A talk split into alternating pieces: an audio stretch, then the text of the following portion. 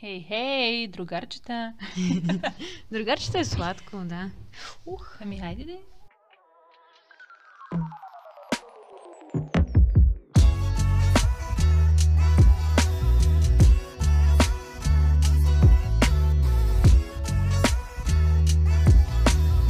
Здравейте, мили приятели!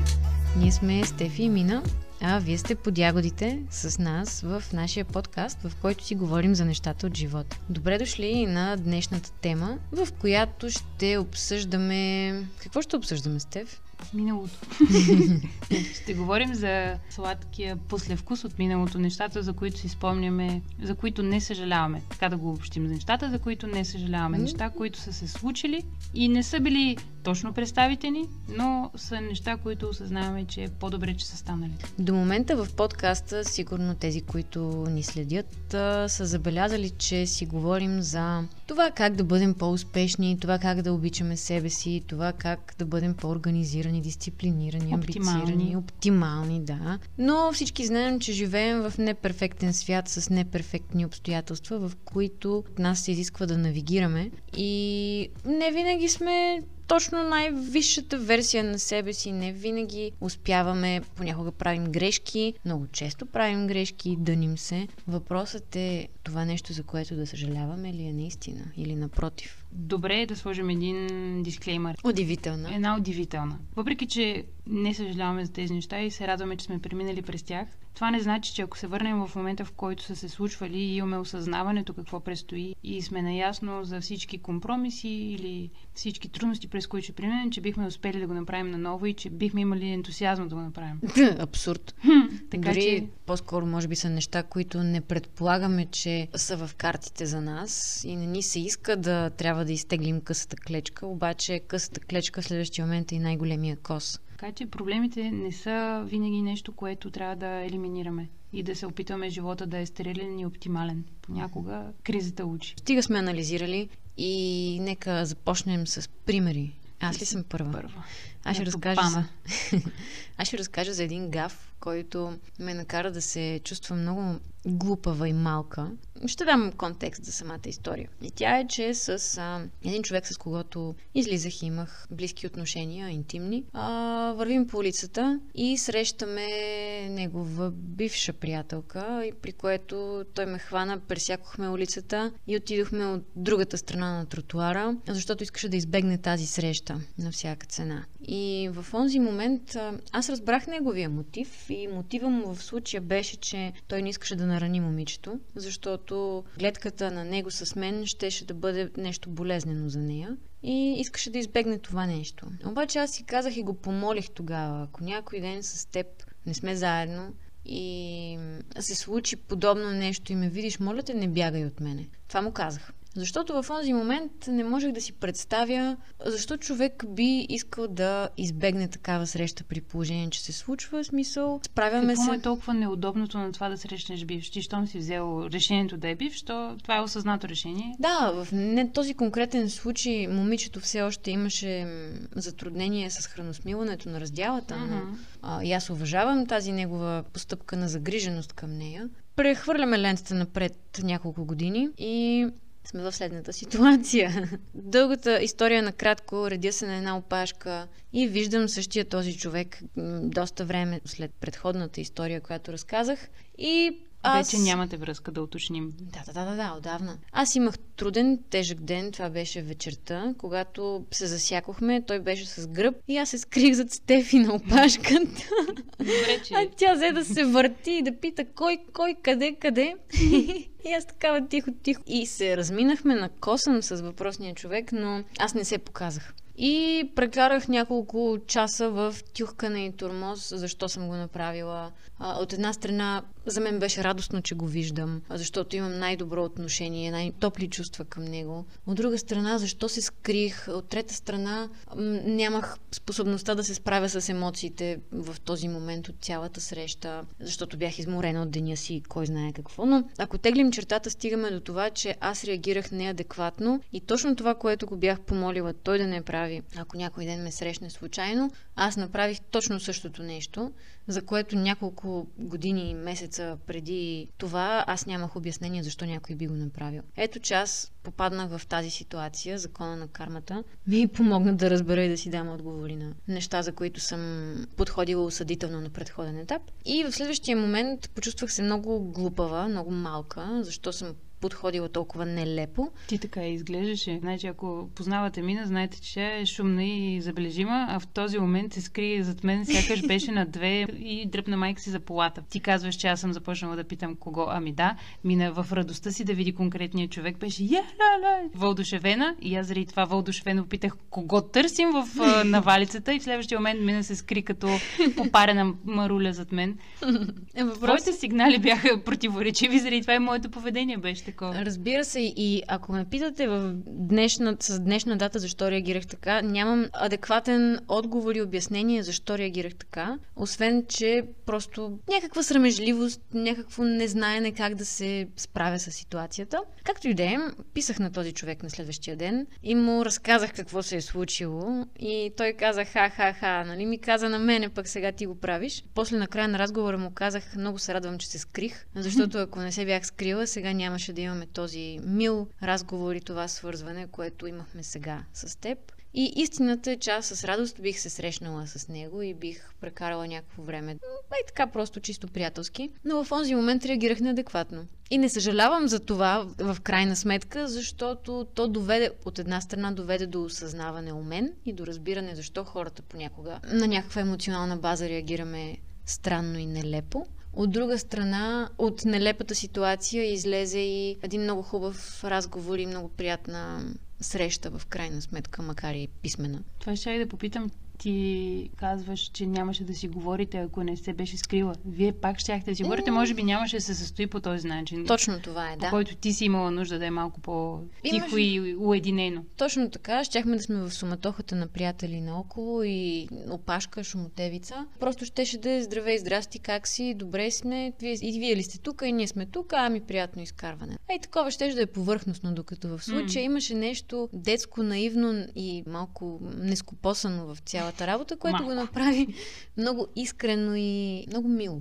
Преди да продължа с моята първа история, ще продължа по твоята тема. Mm-hmm. Бивш приятел и сегашният ми приятел живеят в един същ квартал. Mm-hmm. Да не кажа, че живеят в една и съща сграда, но това е тема на друг разговор. Но живеехме в опасна близост, за да се засечем в момент, в който аз нямах желание да бъде така. И винаги, когато имах възможност да редуцирам шанса за среща, го правех. И много пъти не е защото аз изпитвам чувства. Сегашният ми приятел би се задал въпрос и може би би си отговорил, ами тя има още чувства към него, защо иначе се криеш от някого? Аз не се крия, защото искам да скрия някаква емоция. По-скоро точно чувството на неудобство, че ще се създаде с конфузна ситуация, е нещо заради което аз се скривам. Mm-hmm. Така че може би и при теб е било може това. Би било. Защото го срещнеш сама на улицата. Е, ще му се метна да го прегърне. Да, но понеже ние сме там да. и негов приятел беше там, имаше повече хора и може би ти не знаеше точно как да, да жонглирам да, жонглираш с абсолютно Възможно е, да. Преминаваме към моят първи отговор на въпроса за какво не съжалявам и това е обобщение на всички епизоди до момента и всички неща, които смятам, че съм научила. Няколко пъти съм споделяла, че моята детска мечта беше да бъда млада майка и да стана рано родител но все още това не се е изпълнило. И колкото и така лека тъга да има в мен за това, мога да кажа, че абсолютно не съжалявам. Защото Стефи е много стара, разбирате ли? Съм стара, но когато си представиш нещо, че се случи в даден период и започне време да минава от там нататък, да, започваш да изпускаш очакванията. Да. Та, минавайки през всички трудности и катарзи в живота ми. За някого може да са незначителни, но за мен са били тежки моменти и тежки ситуации, в които аз съм се издигала, отупвала от пръхта и малко като феникса. Радвам се, че до момента не съм имала дете, защото като млад родител аз нямаше да знам как да реагирам в дадени ситуации. Имах и все още имам, но все по-осъзнати стават много болки, които ако тогава трябваше да възпитавам едно дете, може би щях да ги предам много неизяснени емоции в себе си, много унаследени емоции и може mm-hmm. Точно това, което много пъти обичаме да даваме смина като пример е, че ние сме връзката между нашите родители и това, което нашите деца ще наследят. И ако осъзнаем даден проблем, то ние можем да сме звеното в веригата, което ще помогне от родител да не се пренесе върху дете, т.е. да скъсаме веригата в критичния момент, в който осъзнаваме, че нещо не е правилно и че ние не искаме да бъдем повода някой да бъде наранен по същия начин, както е бил нашия родител. Асансьора. Чувате ли? Записваме над заведение, в което има латино парти, а асансьора до нас продължава да ходи напред-назад, така че ако имат някакви шумове, моля, абстрахирайте се от тях. А, връщам обратно. Това, което казваш ти за децата е изключително валидно и важно и според мен, че колкото повече време минава, толкова по-осъзнати сме ние и толкова по-адекватни бихме били като родители.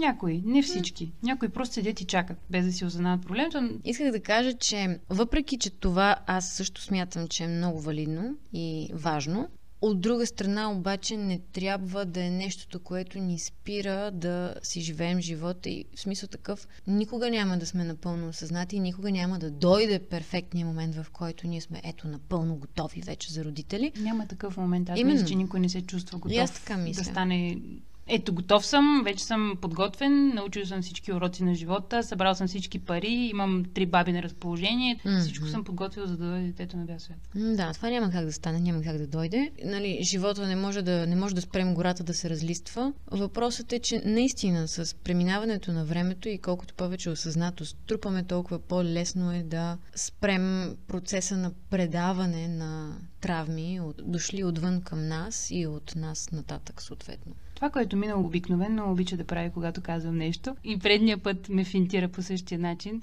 а, може би звучи като аз да говоря в крайност. Да, аз не казвам, че трябва да чакаме последния момент, за да станем родители. Но от гледната точка на моя път, аз не бих искала чувството в мен да е съжалявам, че нямам деца, а да е да, нямам деца, но пък съм научила много неща и в момента, в който имам, то връзката ни ще бъде по-пълноценна. Знаеш ли какво с теб? Не си единственият човек, който ми казва това и който ми обръща внимание на това ми качество. Да балансирам и да се опитвам да наклоня везната и в другата посока. Но То аз не... не го казвам. Аз нямам това предвид. Ти пак се изкажи. Искам да кажа, че аз не казвам, че трябва да чакаме, защото и предния път не казах, че трябва да чакаме съвършения човек, за да си напълним кофата и тогава да търсим гаджето. Просто да не очакваме, че от празнината ще дойде нещо по-качествено. Но в никой случай не казвам, стой, чакай там въгъла и се научи на хубавите неща и тогава ще имаш деца. Мисълта ми е, че аз не го правя с цел да противореча на отсрещния човек mm-hmm. или да изтъкна, че той говори само в едната крайност, а може би по-скоро го казвам, за да за хората, които слушат и евентуално не са в тази ситуация. Именно. И... По-скоро да обхвана двете крайности да. в този конкретен случай, за да можем да го ползваме като храна за размисъл за всички, а не само да кажем ето това е. Като продължение на това искам само обаче да кажа, че това, че си преклено възрастен и имаш деца по-късно, не значи, че си научил всичко. Да, И сигурност. има хора, които и на 40 да родят, те не са пожелали да имат осъзнаването за много от грешките, които са допускали, или родителите им са допуснали, или изобщо за нещата от живота. Така че възрастта, в която решиш да раждаш и да се възпроизвеждаш, не е пряко свързана с осъзнаването, което ще имаш. Ох, искаш ли ти да кажеш и после аз?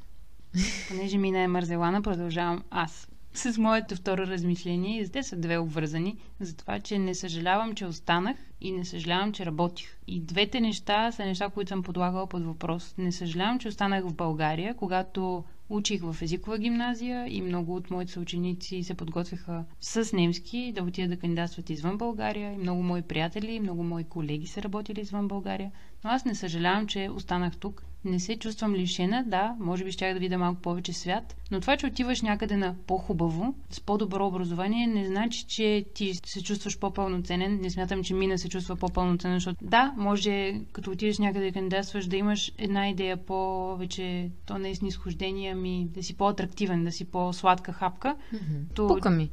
Да, в един момент осъзнаваш, че нищо от тези неща, които като студент даже не, ами като дете ти се налагат като задължителни, да, да учиш, да знаеш език, да правиш това и това, че нищо от тези неща не ти гарантира успех и не ти гарантира щастие. Та, не съжалявам, че не отидох да уча в чужбина, защото аз прекарах повече време с роднините си, повече време с близките си. И имам качество, дори университета, в който бях, има неща, които научих, които никой, който идва от чужбина, не съм видяла да има такива знания. Така, така че това, че съм избрала българското образование, не ме притеснява толкова. И когато бяхме на работа, аз бях един от двамата инженери от 30 човека екип, а всички останали бяха отили в чужбина и те бяха атрактивните. Аз бях компромисният човек, че съм учила в България, но когато имаше момент, в който трябва да се измисли нещо сериозно, идваха при мен. Стефи. Естествено, колегите ми са си били чудесни. Аз не коментирам просто. Те имат едни качества, аз имам други, но това, че аз не съм била от хай лайфа на офиса и че не съм имала възможността да уча навън или не съм си го поставила като цел, не значи, че аз трябва да съжалявам. Защото понякога хората обичат да слагат граници, обичат да слагат етикети. Да. Ти си правил това и това, и на интервю най-вече. И някои хора се смачкват. Смачкват mm. се, когато не отговарят на критериите на някого. Абсолютно ми не се тая. Аз имам собствените ценности за това, дали съм учила или не съм учила, се тая. И оттам татък работата. Да, работата 5 години в този офис, за някой на 70 сигурно звуча като пълна пиква.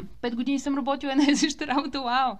Но за мен тези 5 години бяха доста интензивни и да, не съжалявам към днешна дата, че съм била в този офис, че съм срещнала всички тези хора, защото в момента като фрилансър всички контакти, които имам, увереността, която имам, са базирани на цялата трудност, през която съм преминала тогава. И ако тогава не съм проявила търпение и воля и не си бях стискала толкова дълго време зъбите, сега mm-hmm. нямаш да имам портфолио, на което да разчитам. И нямаш да имам контактите, които имам в момента. Така че всяко зло с добро абсолютно покрива темата. Аз ще подхвана от това, което каза Стефи, но в малко по-различна посока. Ще го вържа, може би, с материалното и духовното и ценностите като цяло, защото в моя период преди университета аз съм разглеждала света по един начин, който може да е бил доста по-повърхностен и доста по-префрацунен от една страна, много по-затворен в несигурностите ми и компенсаторно обръщаше към представянето на лъскава фасада отвън, за да маскирам несигурностите отвътре. И в следващия момент заминавам в чужбина, където на мен ми се обрулиха всички претенции до основи, може би. И реално някой се едно ми хвана крушата, раздруса и целият плод падна. Интересното е, че това се случва в един от най-комерциалните градове в света. Да отидеш в някое село и да кажеш, че сте обрули, а ти си отиш в Лондон и там сте обрули. Ами, живота е много суров там. И прекарвах много време сама, съответно. Беше ми много трудно, но не съжалявам за това време, защото ми даде възможност за размисъл, за преоценка по някакъв начин да излекувам суетата. суетата и да излекувам по-скоро пространството между повърхностната маска и това малко сбутано на топка същество, което живееше вътре, което не можеше да се покаже. Което предния път си говорихме пространство между черупката, когато създаваш да. за някога една черупка и малкото душичка вътре. Това е като яйцето киндер. Защото ти имаш едно хубаво сладко яйце отвън, обаче като разтропаш и вътре една твърда душа. Ей, това е. Може да чуеш как ти хлопа душата, когато Точно. е празна и куха цялата маса вътре. И много боли. Колкото повече време прекарваш в това, толкова повече раздалечаването между двете става все по-голямо, душичката все по-малка, все по-кондензирана, компактна, да, малко като такава звезда джудже. Не събрава много енергия, но много тежко компресирана много в много малко пространство. Точно. И в един момент а, моето киндер яйце се щупи, шоколада се разпиля на малки парченца, а, стана малко като супернова и нещо избухна. И започнах да разширявам, да се уча как да правя първи стъпки в света, като едно младо пиле, което търси как да взаимодейства с този свят и трябваше да се научи да гледа живота от по-духовна гледна точка, да се занимава с неща, които да го извисят от а, повърхностният начин на виждане и да го доближат до истински важните неща. Обаче, по пътя постепенно, това, което забелязах е, че създаде едно осъждане у мен към това, което бях осъждане към материалното, осъждане към повърхностното, защото вече не съм това и едва ли не осъзнавам колко е било грешно за мен. И в крайна сметка настъпи един момент, в който се връщам обратно на мястото, от което си тръгнах, на мястото, от което избягах. Аз сега отново се уча да мога да живея предишния си живот, дори и в взаимодействие с онези материални неща, които на един етап осъждах. Сега мога да навляза отново в тях, но вече по нов начин, идвайки от позиция на по-ясно осъзнаване кое е истински ценното и липсата на онова голямо разстояние между фасадата и малката душичка, вече фасадата и душичката са интегрирани и са едно. Mm. И реално мога да получа наслада от, ам, от духовното и да бягам само в духовното, осъждайки физическото, мога да получа насладата и от физическото и да навляза в него. В принцип това го прави Мина, но сега ще си позволя да го направя аз ще върна малко, за да дам в, факти нещата, за които Мина говори, защото ако не я познавате, може би няма да разберете точно за какво става въпрос. Мина по-скоро говори за външното. Ние в България и не само в България сме свикнали да осъждаме красивите жени, много красивите, много напудрени, много поддържани жени и хората, които са насочени към духовното, в един момент рязко се отлепят от всичкия този свят и започваме да ставаме хипита. Носим развлечените дрехи, носим ни торбести раници, дрехи, в желанието да се отделим от това, което което сме били, ставаме много крайни. Както ако сте били доста едри и сте отслабнали, може в болката си някъде да започнете да ставате крайни и да осъждате хората, които не успяват все още да отслабнат. Mm-hmm. Та, Мина като дете имала е потребност да изявява себе си чрез външния си вид. Чрез контени, чрез маникюр, чрез да, визуални такива. средства. След това е преминала в по-духовната си страна. И сега, в днешно време, се опитва да бъде жена, която съвместява и двете. Нали? Това да, е... Да, нещо такова, да. Или ще дам айде една метафора с YouTube канала ми за астрология. Например, ако това се беше случило за мен като опит преди 15 години, когато съм била на 15-16, аз щях да се възгордея. И щях да възприемам себе си като звезда и когато някой ме срещне, защото това се е случвало, нали, някой да каже, а, следя твоите астровидеа. И ми стана много мило, Mm-hmm. Ако на по-преден етап ми се е случило, сигурно щях да си представя, че вече съм Риана и съм някаква звезда. Щях да, щях да живея с арогантността на това нещо. Докато сега ми става приятно, ми става мило, но вече имам осъзнаването, че аз не съм нещо повече от никой друг и всички заедно сме по този път и се радвам, че можем да споделим нещо. Мисля, че в основата на това разделение и на осъждането стои мотива да се случи нещо. Няма нищо лошо в красотата, няма нищо лошо в поддържаните жени. Това е уважение към себе си. Но понеже понякога е в крайности, както няма нищо лошо в известността. Въпросът е, че тогава ти си щяла да си нахраниш егото с конкретния да. факт, че някой идва при теб. Докато сега ти правиш канала, защото искаш да помагаш на хора чрез знанието си. Сега се опитваш да си посредника между звездите и хората mm-hmm. и да пренасиш съобщенията, които се дават на вселенско ниво, докато тогава егото ти е щяло да дойде на първо място преди да. всяко друго послание. Може би си щяла да даваш информация, без да те интересува обратната връзка, Точно. без да те интересува как това докосва хората. Така че нито едно от нещата, които споменаваме, не е нещо лошо, но мотива зад нещата и проблемите и страховете, комплексите, които храним чрез всички действия, които правим, са нещо, което създава един проблем. И за това, за което не съжаляваме. Точно mm-hmm. това е смисъл на този епизод. Да, не съжалявам, че трябваше да ми се обрули крушата, колкото и да ми е било трудно и болезнено да преминавам през това.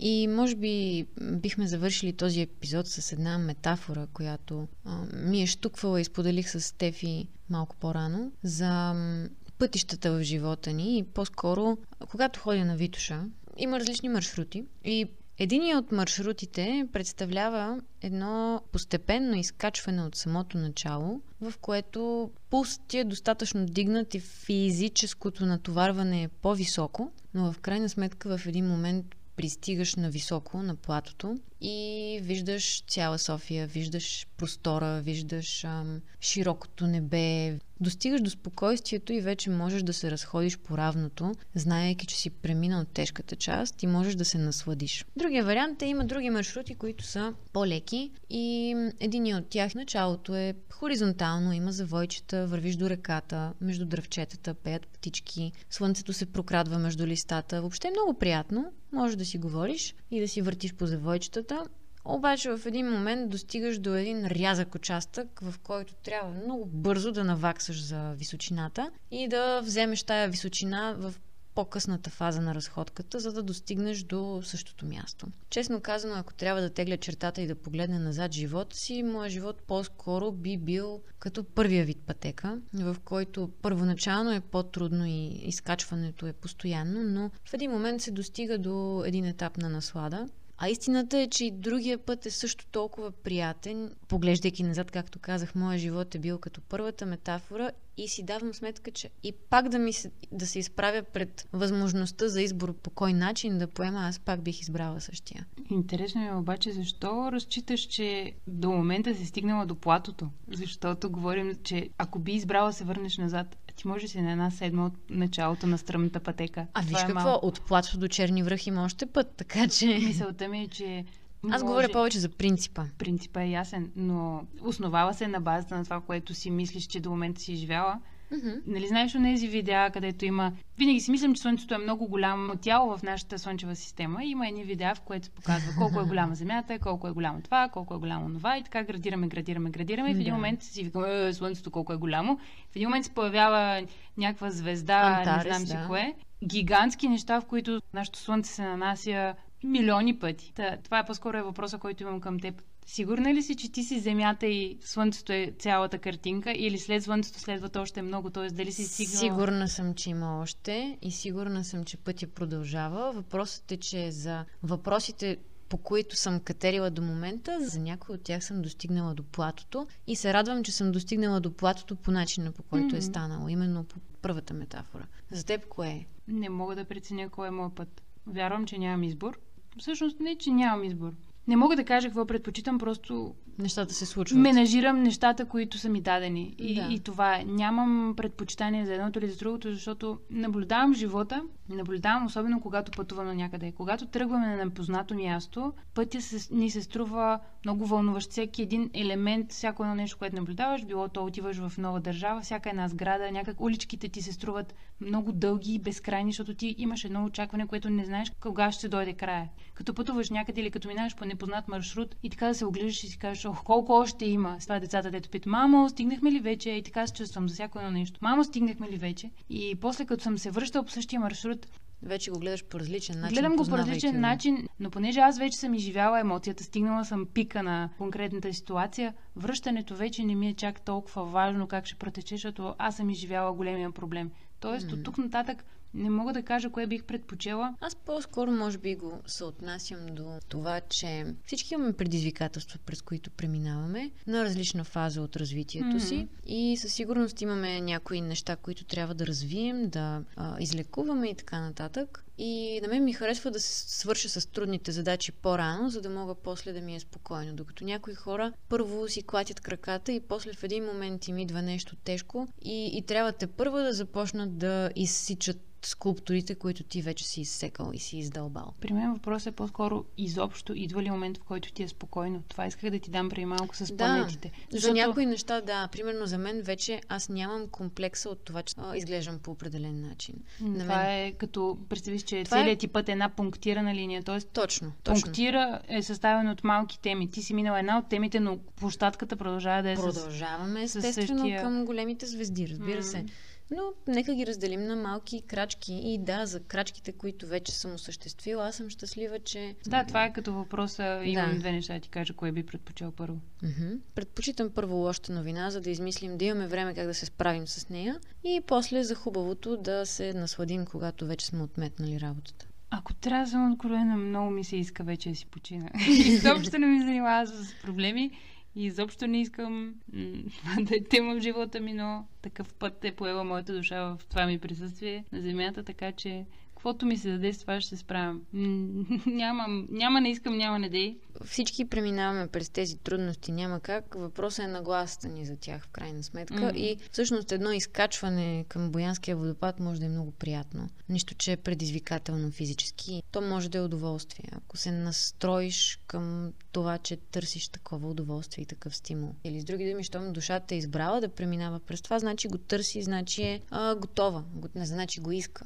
Много е трудно, обаче никой не ни учи за душата ни като сме деца и никой не ти казва. Това е нещо, което аз научих, когато отидох на регресия. И преди да стигна до регресия, аз не осъзнавах пътя си като един фрагмент от едно голямо цяло. аз осъзнавах, че в момента присъствието ми е с начало сегашното ми раждане и с начало сегашната ми смърт. И в рамките на Край. този живот аз трябва да развия абсолютно всичко, аз трябва да съм наравно с абсолютно всички, всички тръгваме от едно и също място и приключваме голи в почвата. Началото и края са сходни за всички и трябва да хасълвам достатъчно, за да си изграждам щастието, докато след регресията нещата придобиха съвсем друг облик.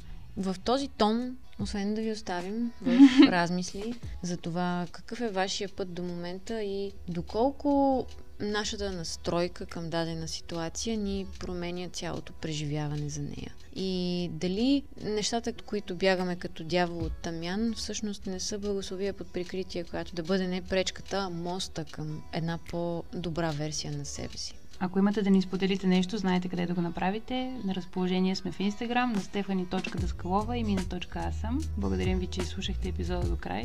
Чао, чао! Чао!